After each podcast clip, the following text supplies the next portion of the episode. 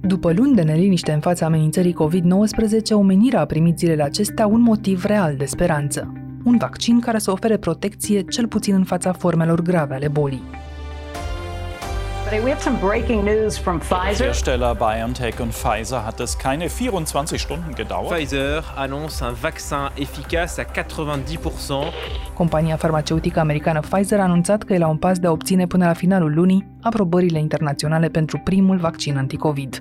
Un vaccin care nu doar că are efect, ci și o eficacitate de 90% în testele clinice de până acum. is 90% effective. În spatele acestei reușite anunțate de gigantul Pharma stă însă o companie germană de biotehnologie cu o întreagă echipă de cercetători. Fondatorii BioNTech și cei care au gândit platforma pe care a fost creat noul vaccin sunt de câteva zile nu numai sub lumina reflectoarelor din întreaga lume, ci și sub protecția serviciilor secrete germane. Se lucrează de 10 ani pentru ideea de platformă pentru orice virus care vine și ei s-au gândit în primul rând la virusurile gripale și la unele virusuri care provoacă cancerul. Deci ei au avut această idee nouă de adaptare a unui vaccin în câteva zile. Stabilită la München, Crina Pete Călin e doctor în biochimie și cercetător și ne spune azi povestea primului vaccin anticovid, cum a ajuns la rezultate nesperate în mai puțin de un an și cum acționează el odată injectat. Sunt Anca Simina și ascultați On The Record, un podcast recorder în care știrea primește o explicație.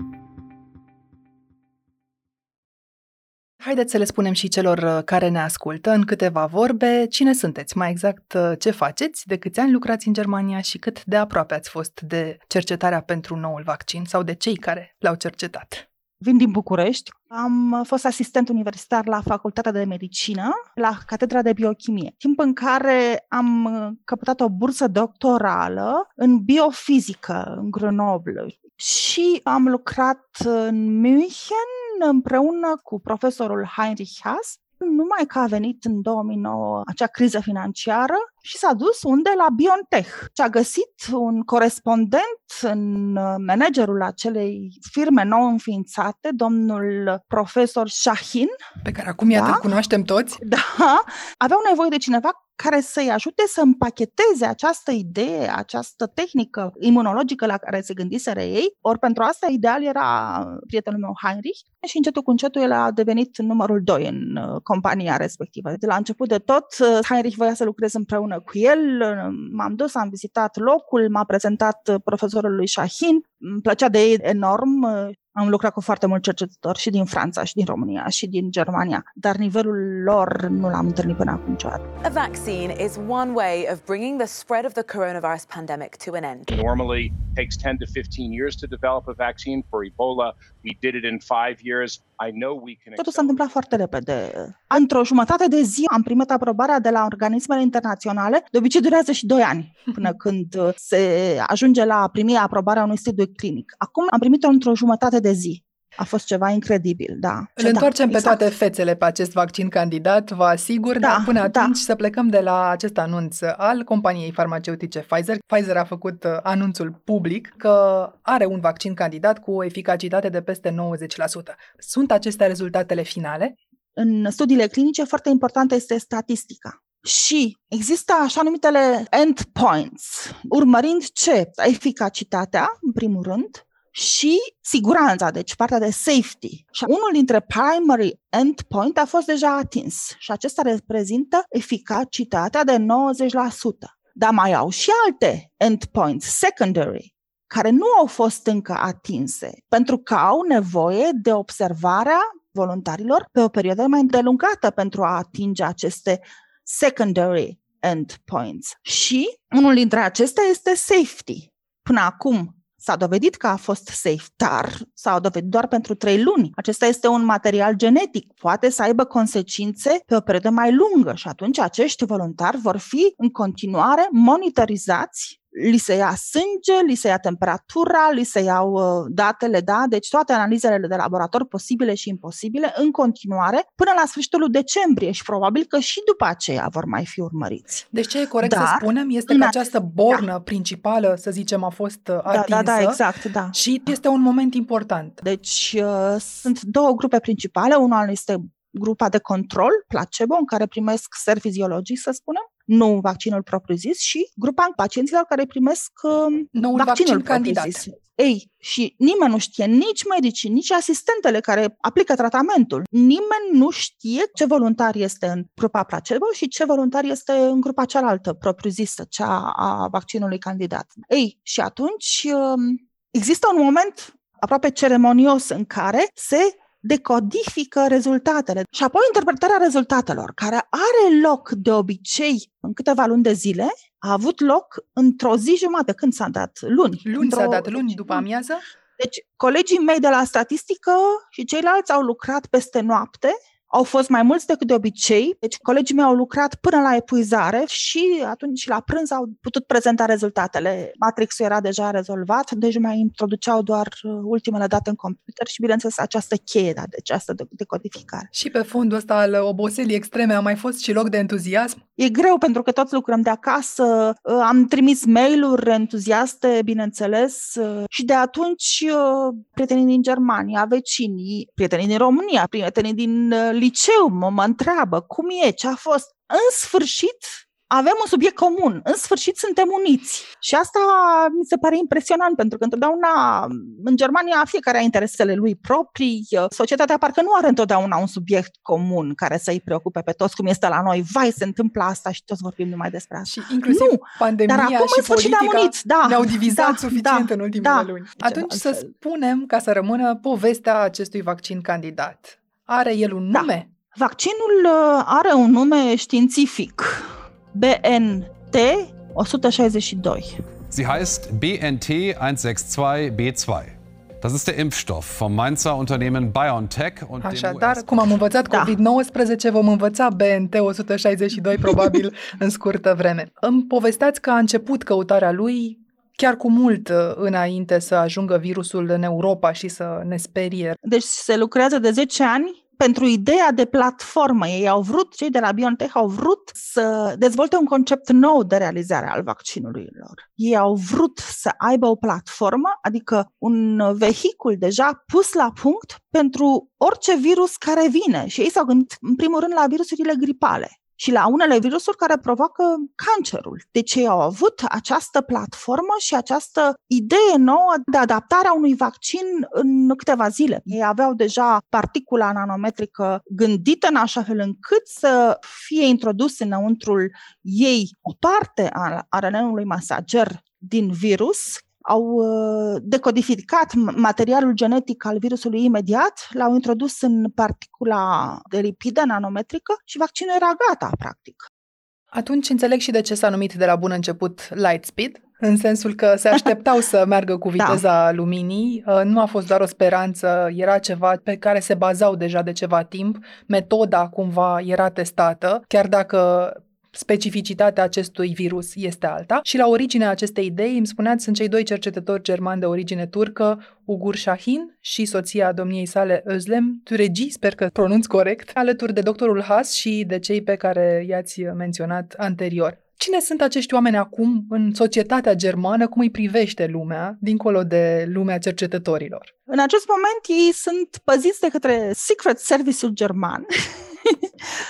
Dar chiar dacă sunt, bineînțeles, au devenit într-odată multimilionari, miliardari, s-ar putea spune, ce este remarcabil la ei este că întotdeauna vor uh, rămâne foarte modești. It was a wonderful moment because we didn't expect this high efficacy rate scientifically, of course. It is in the range of something which could happen, but uh, with regard uh, to the aspect that this virus is unknown and we don't know escape mechanisms, we don't know how hard it will be to address that, an efficacy rate of over 90% is incredibly positive, and therefore we, we are absolutely happy with this outcome. Câte mii de oameni au fost implicați în aceste teste? Au pornit cu 200 de persoane, ceea ce e foarte mult pentru prima fază. De obicei sunt 16 persoane, stau într-un loc special. Multe clinici universitare au dezvoltat unități speciale de testare fază 1 pentru a avea voluntarii tot timpul aproape și pentru a-i monitoriza în permanență. Numai că, de fapt, au început într-un mod neobișnuit. De obicei se face faza întâi, se trimite raportul la EMA, la Drug Administration în America și se așteaptă primirea aprobării pentru a intra în faza a doua și așa mai departe. Ei, aici s-a pornit faza 1-2 în paralel și uh, au pornit cu 500 de participanți pentru cele două faze. Patru vaccinuri au pornit în primele două faze. În mai, în America mai ales. Au căpătat deja datele preliminare în iulie, pe 1 iulie, și au rămas la varianta BNT 162 B1.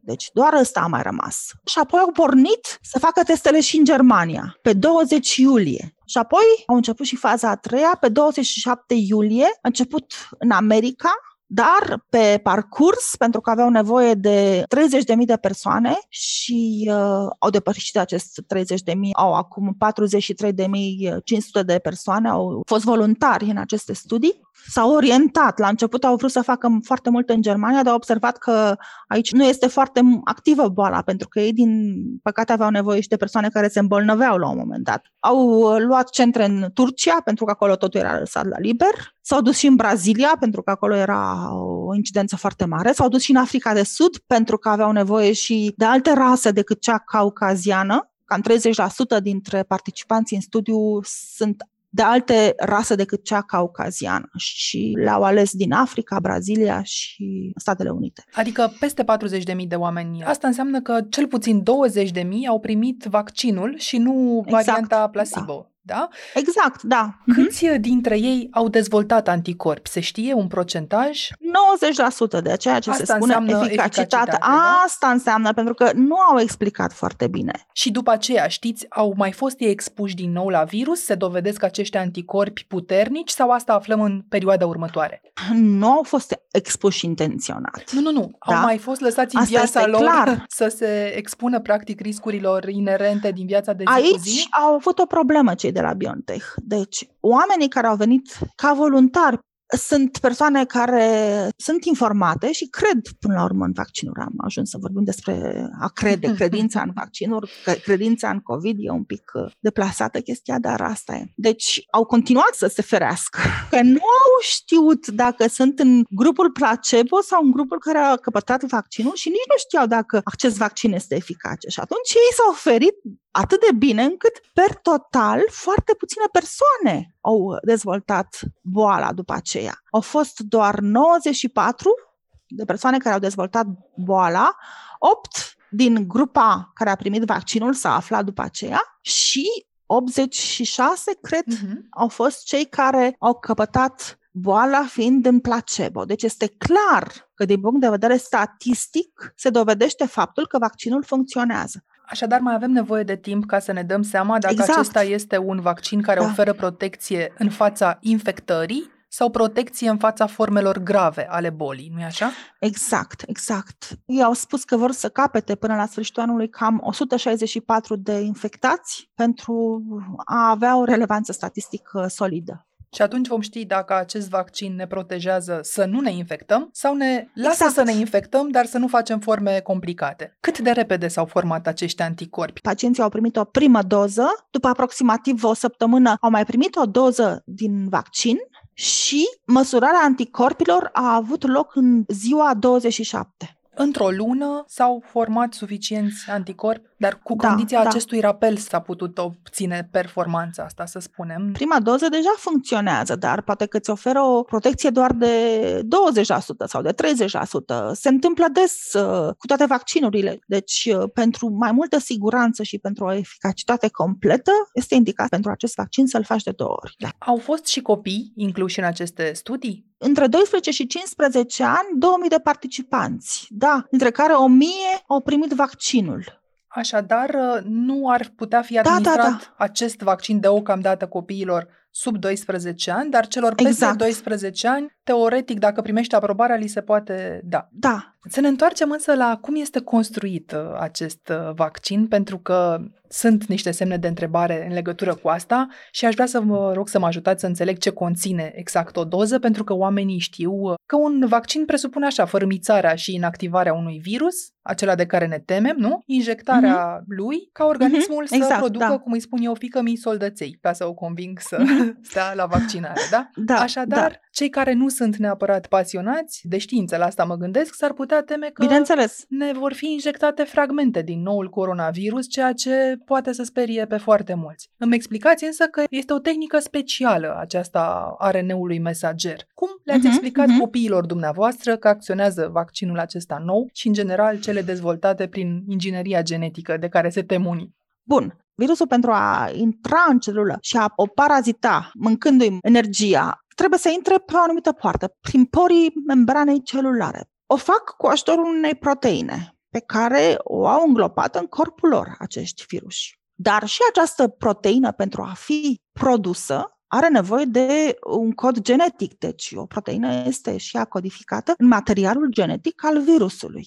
Și în cazul acesta există și un ARN mesager care are codul de formare al proteinei.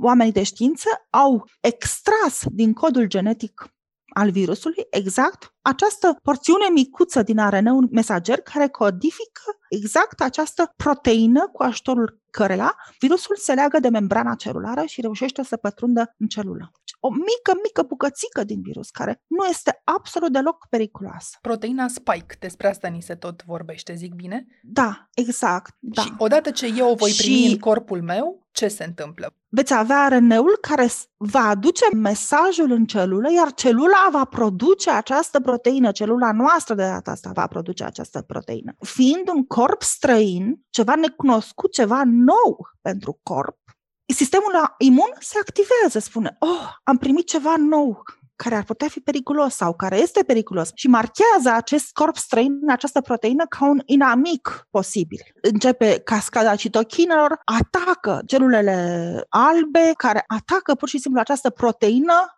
și o anihilează. Noi producem anticorpi împotriva acestei proteine care provine din virus. Înainte să ne Și atunci întâlnim este cu clar. virusul ca Da. atare. Da, exact. Și când vine și virusul și el un pic mai târziu, el încearcă să intre cu această proteină, să deschide ușa și să intre în celulă. Și în momentul ăsta, anticorpii noștri care sunt deja formați observă proteina pe care ei deja o cunosc ca fiind periculoasă și care este acum înglopată în virus și atacă virusul cu totul. Deci ei distrug această proteină în interiorul virusului și virusul rămâne dezarmat. Nu mai are arma cu care reușește să intre în celulă.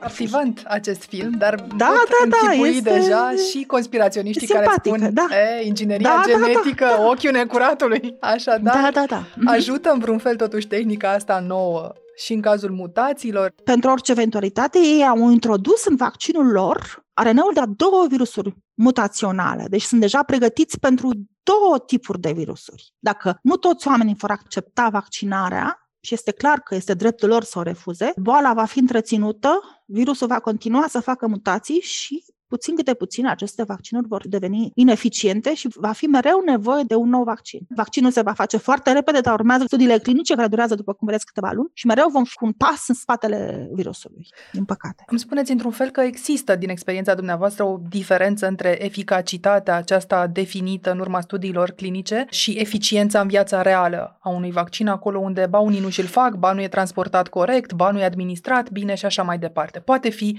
mult mai redusă eficacitatea în viața de zi cu zi, nu? Da. Cu cât trece mai mult timpul, cu atât apar mai multe mutații. Mutații extrem de periculoase apar odată la 10 ani. Dar și mutațiile astea mai puțin periculoase, care apar la fiecare o lună, două, pot să modifice structura internă a RNA-ului mesager al uh, virusului, în așa fel încât anticorpii pe care noi îi pregătim prin acest vaccin să nu-l mai recunoască. Și deci virusul să fie la fel de periculos ca și până acum, nu neapărat mai periculos. Tot în această zonă gri a incertitudinilor rămâne, cum spuneați, durata pentru care un vaccin aprobat poate oferi protecție. De data asta, care ar fi așteptările? Că și nu putem vorbi de date certe. Da, atâta timp cât vaccinul a început să fie probat uh, masiv de-abia în iulie și acum suntem în noiembrie Putem spune că da, pe parcursul acestor patru luni jumate, asta este singura certitudine. Avem imunitate.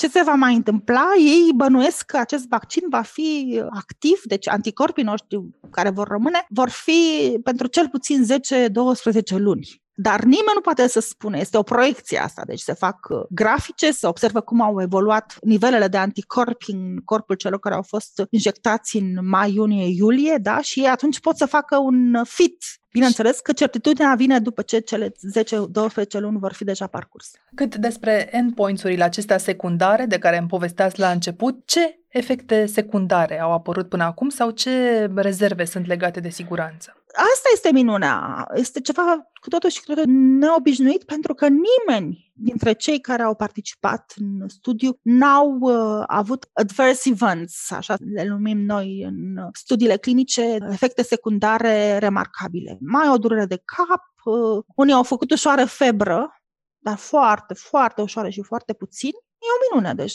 vaccinul ăsta este foarte bine dozat în așa fel încât să nu producă mari probleme. Personal aveți semne de întrebare în ceea ce privește acest vaccin candidat? Eu, dacă e să te mă gândesc la mine, mi-am făcut toate vaccinurile până acum și n-am avut absolut niciun mic, n-am știut că le-am făcut practic, adică nici măcar un scratch la locul uh, injectării. Eu personal nu am absolut niciun fel de teamă, mai ales că eu știu și pe cei care l-au dezvoltat și știu cu câtă grijă și cu câtă atenție și cu câte gânduri umane l-au făcut. Noi, toată familia noastră, îl așteptăm cu multă nerăbdare și Trecem imediat și la partea asta socială care ne privește și personal, dar până atunci da. să spunem că un detaliu care îngrijorează, nu atât în privința Așa. vaccinului, ci în privința logisticii, e această condiționare legată de transport. Faptul că se păstrează la minus 80 de grade Celsius și compania farmaceutică Pfizer face deja planuri de dotare a unor camioane, a unor avioane cu dispozitive speciale, ne demonstrează că vor fi complicații. E complicat de obținut un recipient de felul acesta? E scump? Ăsta este motivul pentru care BioNTech s-a orientat către Pfizer, pentru că ei, uh, în momentul în care au dezvoltat vaccinul, puteau să-l producă, aveau capacitatea de a-l produce, au primit ajutoare și de la stat, și de la guverne federale, și de la Uniunea Europeană, și de la americani, mai puțin de la americani. Deci se poate face în Germania. Da, da, se face. Ei aveau o fabrică de producție în Germania. Au mai cumpărat între timp BioNTech de unul singur. A cumpărat încă o fabrică în Elveția și mai vorbesc de cumpărarea câtorva fabrici. Dech problema BioNTech-ului nu era producția vaccinului, ci logistica de după, împrăștierea lui, această condiție de minus 70 de grade, da, 78, da. Și ăsta a fost motivul principal pentru care au apelat la Pfizer, pentru că Pfizer are această logistică. Veștile privind apariția cât mai rapidă a unui vaccin sunt destul de bune în acest moment, dar trebuie să rămânem în continuare realiști și să înțelegem că mai sunt încă de parcurs câteva etape până la vaccinarea propriu-zisă. Din fericire, grație mecanismului european din care face parte, România va beneficia în mod echitabil de aceste vaccinuri. Și când statele sau Uniunea Europeană vor cumpăra vaccinul, de fapt nu vor cumpăra doza, ci doza și transportul. Cooperarea Vă pot spune asta. practic, da, clar, cum se va face în Germania. Vor fi 60 de unități de vaccinare. Deci, chiar dacă la început vor vaccina doar uh, personalul medical, nu-l vor trimite la, la spitale. Nu, nu, nu. Vor fi 60 de unități special construite sau poate că, da, preluate, amenajate pentru vaccinare, în care vor fi camere, săpadă carbonică, vor avea acolo personal instruit să manipuleze acest vaccin și să-l injecteze în condiții de maximă siguranță și pentru a fi sigur că acest vaccin nu se deteriorează prin transportare și prin uh, administrare incorrectă sau prin depozitare incorrectă. Tu personal vei fi programat să duci în ziua cutoare la ora cutoare să-ți faci vaccinul. Nimeni nu se duce așa buluc să stea la coadă. Dar da. celelalte vaccinuri candidate, câte vin din urmă cu rezultate promițătoare? E un tracker care ne arată că 11 sunt în faze foarte avansate. Da, eu știu despre cel de la AstraZeneca, cel rezultat cu Universitatea din Oxford, Moderna, iarăși, și Johnson Johnson. Cu ăștia mai avem noi deja studii clinice. Cert este că am urmărit mai mult acest vaccin pentru că mi-a fost foarte clar de la început că ei vor fi primii, pentru că aveam, îl știam pe Heinrich și știam cât de repede se mișcă și, și cât de pregătit este și am fost foarte sigură că o să reușească. Și atunci am stat cu ochii pe acest vaccin, pe dezvoltarea lui. Cert este că eu am încredere și în celelalte vaccinuri, nu numai în ăsta. Dar în cele și mă bucur chinezești că și în sunt- cel rusesc, despre care ni se mai povestește așa nu, la pe la știri? nu l-aș, nu l-aș folosi. Nu, nu, nu. Știu uh, intim ce înseamnă cercetarea europeană, în așa fel încât să am încredere în ea. Recapitulând datele acestui prim vaccin candidat al BioNTech și al Pfizer în Uniunea Europeană și așadar și în România, cel mai probabil la începutul anului viitor vor fi disponibile primele doze, din câte mi-ați explicat până la finalul anului trebuie completate studiile, vor fi destinate inițial personalului medical și probabil celor mai vulnerabili ca vârstă, ca istoric medical. Fiecare va avea nevoie de două doze în principiu, la cum arată până acum lucrurile, nu? Și păstrate în condiții termice speciale. Până aici e corect, da? Uh-huh, Și asta înseamnă, da. pe de-o parte, că nu ne putem aștepta să-l găsim la farmacia din colț uh, pe 1 ianuarie, dar, uh, pe de altă parte, că e nevoie de o disciplină fantastică să poți aduce a doua oară numai o lună aceeași persoană la vaccinare, în plus în condiții de securitate termică de care îmi vorbeați. Și atunci, dincolo de goana personală pentru a-l avea, în ce condiții poate da un uh, vaccin anticovid imunitate de grup? Adică ce procentaj din populație ar trebui să și-l facă în cursul acelui an sau în cursul primelor câteva luni pentru ca toți să ne trezim într-o lume mai sigură? Majoritatea populației ar trebui să-l facă. Spre 80%, cam așa, cred. Mă îngrijora că ultimul da. sondaj Ipsos pe care l-am văzut, pe 20.000 de adulți din 28 de țări, nu neapărat europene, intervievați acum în iulie-septembrie, arăta, de exemplu, că în România doar 29% n-ar sta pe gânduri și doar mm-hmm. 28% alături de cei 29% se gândesc să se vaccineze. Asta înseamnă că 43% l-ar refuza. Putem să sperăm la o imunitate da. de grup în condițiile acestui 50-50, în cel mai bun caz? Este clar că e mai greu de atins în condițiile acestea de negare, deci trebuie începută o campanie de informare cu foarte mult tact, cu foarte multă expresivitate, să educăm și pe cei mai simpli dintre noi să înțeleagă mecanismul prin care corpul nostru se apără, să înțeleagă că ar fi păcat, nu? Ei înșiși să aibă probleme mari, să rămână cu sechele după o boală, să-i transmită părinților sau oamenilor vulnerabili.